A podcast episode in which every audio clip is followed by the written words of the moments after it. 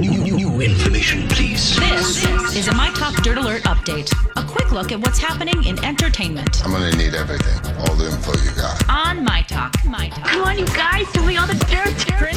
Cruise Line has announced that it's extending its cruise cancellations into June. Previously, the pause in service was for two months and only affected voyages until May 10th.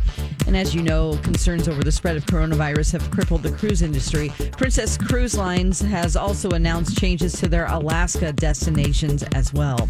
Uh, Toys for Tots is helping to keep kids busy during the pandemic. The nonprofit will distribute 2 million books, toys, and games across the country to needy families. Uh, the president and CEO said while Marine Toys for Tots Foundation is known as a Christmas time charity, we don't want to wait until the next holiday season to lessen the fear and anxiety of our children. And donations from Hasbro, Build a Bear, Lego, Disney, Funko, and Five Below will help with this project. That is awesome. Uh, healthcare workers at a New York hospital got a special surprise during their daily briefing. A video thank you from Robert De Niro and J Lo. Both celebrities recorded special video messages that were sent out to the 47,000 employees of New York Presbyterian Hospital Network.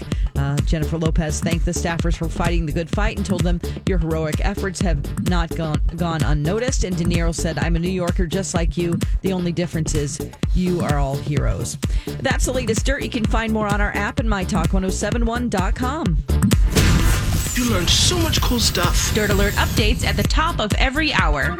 Plus, get extended Dirt Alerts at 820, 1220, and 520.